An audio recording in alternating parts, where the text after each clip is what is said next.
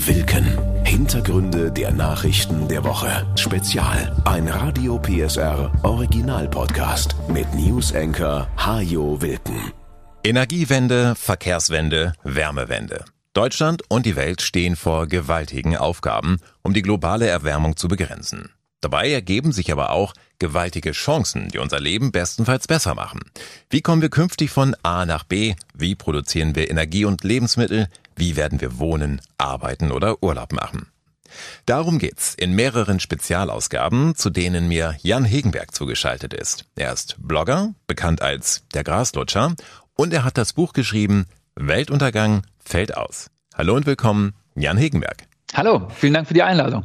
Dieses große Feld der Klimawende ist ja inzwischen wirklich etwas unübersichtlich geworden. Es kursieren so viele unterschiedliche Studien und Meinungen, aber auch ganz viel Halbwissen oder Fehlinformationen, dass man sich eigentlich nicht wundern muss, wenn Menschen es mit der Angst zu tun bekommen, wenn sie das Wort Wärmepumpe oder Elektroauto nur hören.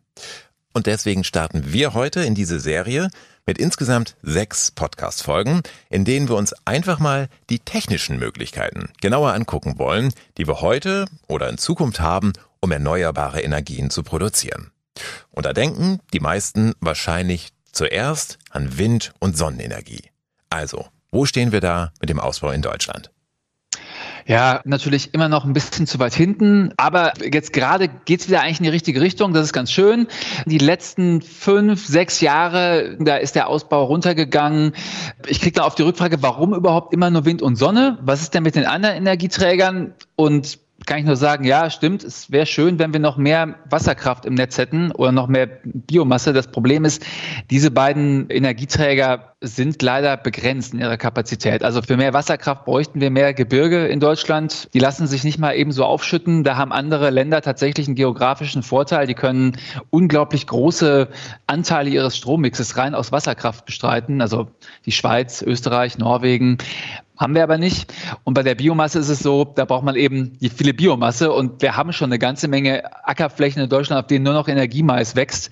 Und deswegen landen wir meistens dann bei Wind- und Solarkraft. Das können wir noch richtig stark ausbauen und da können wir letztendlich auf der Fläche von Deutschland ein Vielfaches der Energie erzeugen, die wir eigentlich brauchen oder bereitstellen. Man kann Energie ja nicht erzeugen, aber wir benötigen sie halt. Und da waren wir ja in den ersten drei Monaten dieses Jahres gar nicht schlecht. Wir waren bei 50 Prozent erneuerbaren Energien, aber wir wollen hin zu 80 80 Prozent in sieben Jahren. Ist das machbar?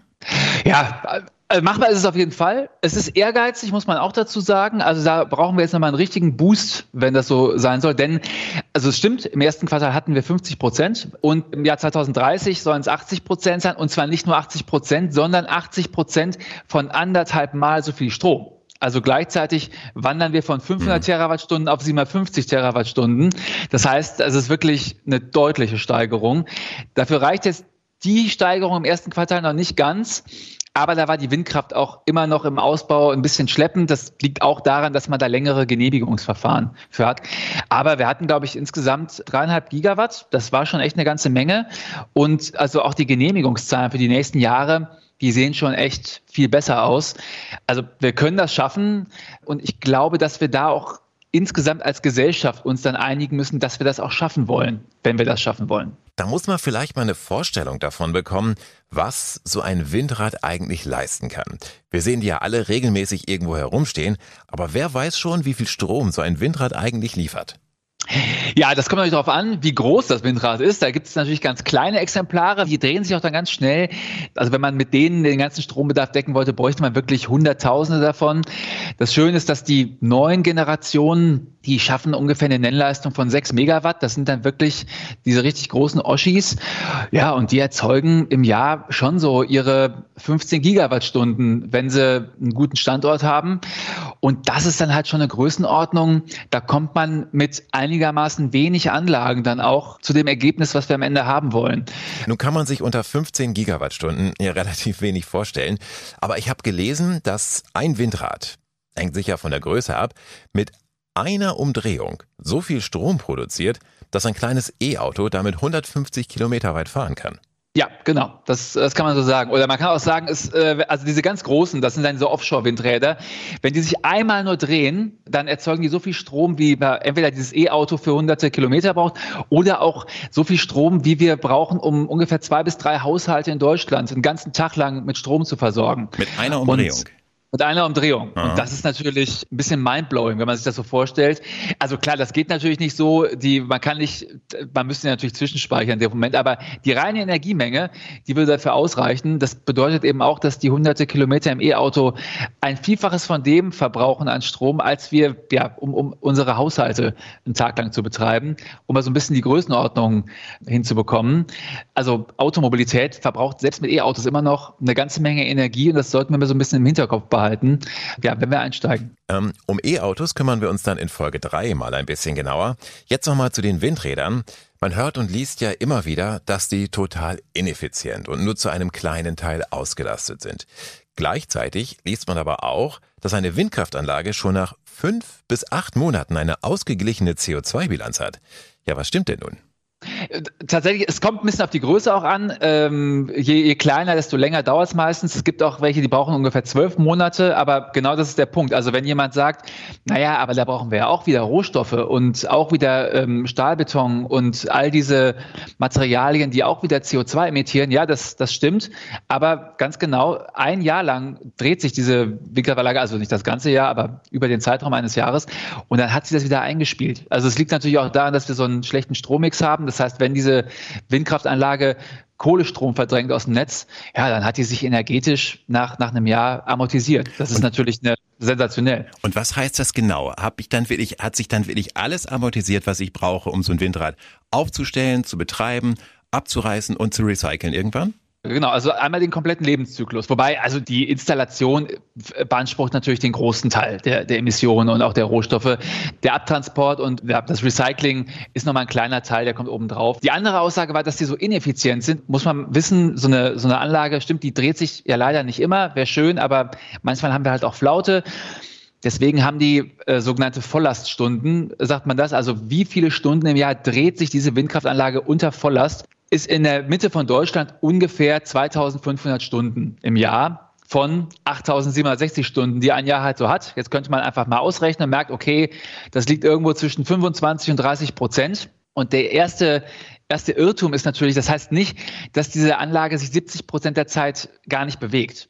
Denn sie läuft halt nicht unter Volllast die ganze Zeit. Das ist sogar ziemlich selten. Also nur bei sehr starken Winden läuft sie wirklich unter Volllast. Die meiste Zeit läuft sie unter, unter Teillast. Also dann erzeugt sie nur einen Teil der Leistung, die sie wirklich erzeugen könnte im, im Idealfall. Und diese Kritik, dass, dass es nur 25 bis 30 Prozent sind, die ist ein bisschen irreführend in meinen Augen, denn das ist eigentlich nicht die ausschlaggebende Metrik. Es ist nicht wichtig, dass so eine Anlage 80 oder 90 Prozent ausgelastet ist, denn wir kennen das von manchen anderen Geräten. Da ist es wichtig, dass man sagt, okay, die müssen möglichst stark ausgelastet sein, sonst lohnt es sich gar nicht, die irgendwo hinzustellen. Jetzt ist Windkraft nur glücklicherweise so günstig, dass es nicht darauf ankommt. Und auch andere Stromerzeuger sind nicht so stark ausgelastet. Also das gesamte Stromsystem ist so ausgelegt, dass es eine ganze Menge Komponenten darin gibt, die sehr selten oder manchmal auch gar nicht laufen. Wir haben auch ganz viel Backup-Kraftwerke mit, mit Öl, die stehen bei uns im Land für den Fall, dass mal was Schlimmes passiert und irgendein Kohlekraftwerk komplett ausfällt. Dann brauchen wir halt welche, die im Hintergrund laufen. Aber im Idealfall laufen sie halt gar nicht. Also die Auslastung zu sagen, die liegen nur bei 27 Prozent Auslastung, deswegen ist es sinnlos, das ist Quatsch. Also mhm. das ist, interessiert eigentlich niemanden. Und eben nochmal zur Erinnerung, in diesen 27 Prozent in dieser Zeit produzieren sie ja richtig viel Strom. Eine Umdrehung und das Elektroauto fährt damit 150 Kilometer weit. Trotzdem ja. gibt es ja noch andere Kritikpunkte. Da stecken zum Beispiel viele, viele Rohstoffe drin, hört man immer wieder. Da ist dieses Stahlmonstrum, da ist dieses riesige Betonfundament, tropisches Speiserholz in den Flügeln liest man immer wieder. Dann hört man von Schwefelhexalfluorid, ein sehr klimaschädliches Gas, das ähm, da zum Isolieren in den Schaltkästen verwendet wird. Trübt das alles die Nachhaltigkeitsbilanz eines Windrades nicht gewaltig?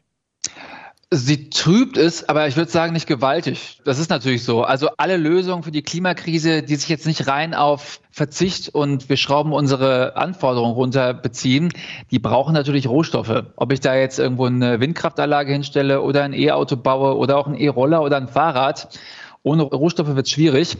Der große Vorteil bei den Rohstoffen, die wir für all diese Techniken brauchen, ist dass das meistens Rohstoffe sind, die wir wiederverwenden können. Das wird in dieser Diskussion sehr oft ausgeklammert. Da wird dann gesagt, okay, Windkraft braucht so und so viel Rohstoffe. Nur unser Status quo, der braucht ja auch Rohstoffe. Und zwar um Größenordnung mehr. Unser ganzes fossiles System hat ja als Grundidee, wir bauen da ein Kraftwerk hin und dann werden da jeden Tag gigantische Mengen von Rohstoffen verbrannt. Also Kohle, Öl, Gas. Mhm. Äh, wenn ich das vergleiche mit dem Kupferbedarf von der Windkraftanlage, dann ist das fast schon lächerlich. Und dazu kommt natürlich, Kupfer kann man wunderbar recyceln. Wenn die Windkraftanlage irgendwann durch ist und ihr Leben beendet, dann können wir das Kupfer da rausnehmen und bauen daraus eins zu eins eine neue Windkraftanlage. Und das ist natürlich bei Kohle und Öl und Gas genau das Gegenteil. Das entsorgen wir in unserer Atmosphäre mit den bekannten Nebenwirkungen und dann ist es weg. Da müssen wir neue Kohle aus der Erde rausbuddeln. Das heißt, ja, wir brauchen dafür Rohstoffe, aber insgesamt reduziert das unseren Rohstoffbedarf wirklich um Größenordnung tatsächlich. Wie sieht es mit dem Recycling insgesamt aus bei so einer Windkraftanlage? Kann man da heute viel recyceln oder beschränkt es sich am Ende aufs Kupfer? Ich habe jetzt mit Kupfer angefangen, weil das meistens als kritischer Rohstoff bezeichnet wird. Also Kupfer, dann ist da eine seltene Erde drin, Neodym, das braucht man für, für starke magnetische Wirkungen im Generator. Verschiedene Metalle sind da halt drin. Das sind so die, bei denen man sagt, da ist es am schwierigsten in Zukunft viel von zu bekommen, weil der Weltmarkt davon so viel möchte und die, die größten Kupferminen mittlerweile bei so einer Rate sind, man muss irgendwie ein Kubikmeter Erde daraus graben und ein Prozent davon sind dann noch Kupfer. Das heißt, da ist dann auch die Sorge, ob denn wir überhaupt genug Kupfer für die ganze Wende haben den Großteil der Masse macht natürlich das, das Fundament und dieser Turm aus. Also das ist Stahlbeton und auch eine ganze Menge Stahlbeton in dem Fundament selber. Da sieht es mit Recycling leider genauso aus wie mit Stahlbeton bei unseren ganzen Wohngebäuden und, und Fabriken und sowas. Das wird dann äh, klein verarbeitet und wird dann im Straßenbau verwendet und sowas. Aber äh, richtig klassisches Recycling ist noch eine Ecke weg da. Aber bei den Rotorblättern sind die ersten Hersteller jetzt dabei, die verwenden da jetzt ein neues Kunstharz und die sagen, dass sie jetzt Recyclable Blades da drin haben. Also es geht in die richtige Richtung. Das Blöde ist nur, nur dass, weil man das kann, macht es man leider nicht automatisch. Also da sollten wir auf jeden Fall gucken, dass wir in Richtung Kreislaufwirtschaft kommen. Ich möchte nur gleichzeitig noch sagen, das müssen wir bei allen Dingen. Ne? Wir gucken gerade bei diesen Technologien immer sehr darauf, wie das mit den Rohstoffen aussieht. Dabei müssten wir das eigentlich bei allen Technologien machen, nicht nur bei denen, die uns letztendlich ja unser Klima stabilisieren sollen. Und da haben wir noch einen weiten Weg vor uns. Äh, eine Sache noch zu dem, zu dem SF6-Gas. Das hat eine extrem starke Klimawirkung. Ich glaube 13.500 Mal so viel wie CO2. Und das braucht man in Schaltungen, mhm. weil es sehr, sehr gut isoliert. Mhm. Es ist so gut, dass man die Schaltung dann deutlich kleiner bauen kann. Deutlich kleiner bedeutet deutlich günstiger. Und jetzt ist es so, dieses Gas ist dann gefährlich, wenn es austritt. Das heißt, eigentlich ist der Plan, diese Schaltungen werden irgendwann ausgebaut und dann unter Spezialbedingungen äh, geöffnet und dann wird das Gas eigentlich auch zurückgewonnen, weil es eigentlich auch blöd ist, es einfach wegzuschmeißen. Es tritt eigentlich nur in die Atmosphäre aus, wenn irgendwas schief geht. Deswegen sind Windkraftanlagen da eigentlich nicht so der beste Kritikpunkt, zumal Windkraftanlagen auch lange nicht das einzige Szenario sind, wo, wo Schaltungen zum Einsatz kommen. Also jedes große Umspannwerk, alle Orte, wo irgendwo Starkstrom verwendet wird, die haben eigentlich solche Schaltanlagen. Und da müssen wir auch dann gucken, okay, wie wollen wir in Zukunft unsere Schaltanlagen bauen, mit oder ohne SF6-Gas? Und kleiner Funfact am Rande, Hauptanwendungspunkt für SF6-Gas waren, waren ähm, Schallschutzfenster. Also zwischen den verschiedenen Glasscheiben war SF6-Gas. Ja, und die wurden entsorgt, indem man die einfach auf die Müllkippe geworfen hat. Das heißt, über Jahre sind gigantische Mengen davon, also relativ gesehen zumindest, in die Atmosphäre entwichen. Und da lese ich leider sehr wenig darüber, dass äh, Schallschutzglas irgendwie ein Problem ist. Dabei ist es das tatsächlich. Und auch da wäre ich dafür, die Perspektive so ein bisschen zu berücksichtigen. Auch da gibt es ja inzwischen auch Alternativen, wie ich gelesen habe. Genau, also langfristig gesehen ist die Frage, ob man da was anderes nimmt. Dann ist mal die Frage, ist die Alternative genauso gut oder muss man die Anlage da ein bisschen größer bauen? Aber das ist ja bei allen Themen so, wo wir sagen, okay, ist es denn wirklich günstiger, wenn wir jetzt Geld sparen, aber dafür in Zukunft dann ein Zehntel Grad wärmer haben und uns ständig die Ernte ausfällt? Ich denke nein. Und ich glaube, da müssen wir gesellschaftlich noch, noch hinkommen, dass alle anderen dazu stimmen. Okay, kommen wir mal zur Solarenergie. Da können viele ja auch selbst aktiv werden, indem sie sich ein paar Platten aufs Dach bauen lassen. Oder viele denken zum Einstieg auch über ein Balkonkraftwerk nach. Kommen wir mit den Solaranlagen schneller voran als mit den Windrädern? Aktuell ja. Liegt natürlich auch daran, dass sowas einfach schneller projektiert ist. Also eine, eine Solaranlage, da muss gibt es auch meistens kein Bürgerbegehren, dass irgendjemand sagt, ich will aber keine Windkraftanlage haben, weil ja bei den meisten Solarflächen ist es ein bisschen einfacher. Gibt es auch, wenn man ganz große Freiflächenanlagen jetzt irgendwo hinbauen möchte, da gibt es natürlich dann auch Widerstände verständlicherweise. Aber gerade die ganzen Dachinstallationen, das geht natürlich super schnell. Und äh, da sind wir auch echt auf einem guten Weg. Also die Quartalszahlen waren schon sehr nah an dem, an dem Ausbauziel dran, um diese Zahlen für 2030 zu erreichen.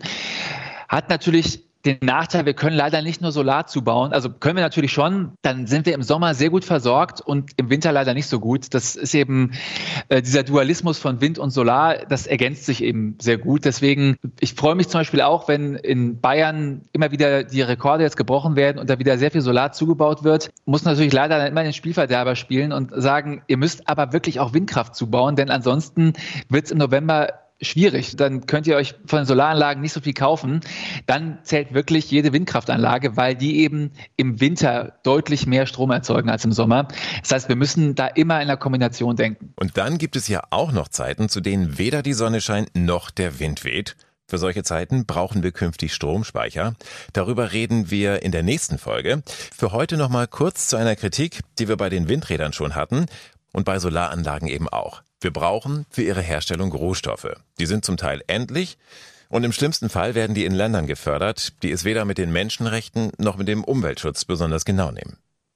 Ja, das ist höchstwahrscheinlich der Fall. Gut, bei Solaranlagen ist, sind die Rohstoffe nicht ganz so kritisch, weil sie besser verteilt sind. Silizium kriegt man ja wirklich überall auf der Welt. Und bei Windkraft, da ist es ja das Neodym. Das ist halt hauptsächlich aus, aus China. Jetzt muss man immer aufpassen, wie man argumentiert, dass es kein totaler Whataboutismus ist. Und ich sage, na ja, aber das machen wir ja bei allen anderen Produkten auch. Ich finde es immer ein bisschen komisch, dass dieses Thema hauptsächlich bei diesen Technologien dann immer so zum Tragen kommt. Da wird dann immer ganz kritisch nachgefragt. Aber ja, auch dafür brauchen wir Rohstoffe, das stimmt. Ich wäre auch sehr dafür, dass wir uns auf europäischer Ebene wirklich ein Lieferkettengesetz dann mal irgendwann leisten und sagen, wir möchten die Rohstoffe nur haben, wenn die unter menschenwürdigen Bedingungen gefördert werden. Klingt jetzt auch ein bisschen naiv, denn dann werden eine ganze Menge Hersteller sagen, ja, dann verkaufen wir die halt jemand anderem. Aber irgendwann muss man mal anfangen. Nur dieses Problem haben wir leider bei Solarzellen und Autos und Elektronik-Schnickschnack und diesen kleinen Blinkeschuhen, die Kinder gerne anziehen, wo hinten ja. alles rot blinkt. Ja, da müssen wir uns generell leider mal fragen, ob wir das in Zukunft noch so weitermachen wollen. Und ich wäre ganz klar für Nein. Das äh, sollten wir lösen. Vielen Dank, Jan Hegenberg. So viel zunächst für heute. Lösen oder klären müssen wir auch die Frage, wie wir Energie künftig speichern, denn Lösungen gibt es dafür schon. Und mit denen geht's weiter in Folge 2 dieser Spezialserie zur Energie-, Verkehrs- und Wärmewende. Das war Wilken. Hintergründe der Nachrichten der Woche mit Newsenker Hajo Wilken. Dieser Radio PSR Original Podcast ist eine Produktion von Regiocast, deutsches Radiounternehmen.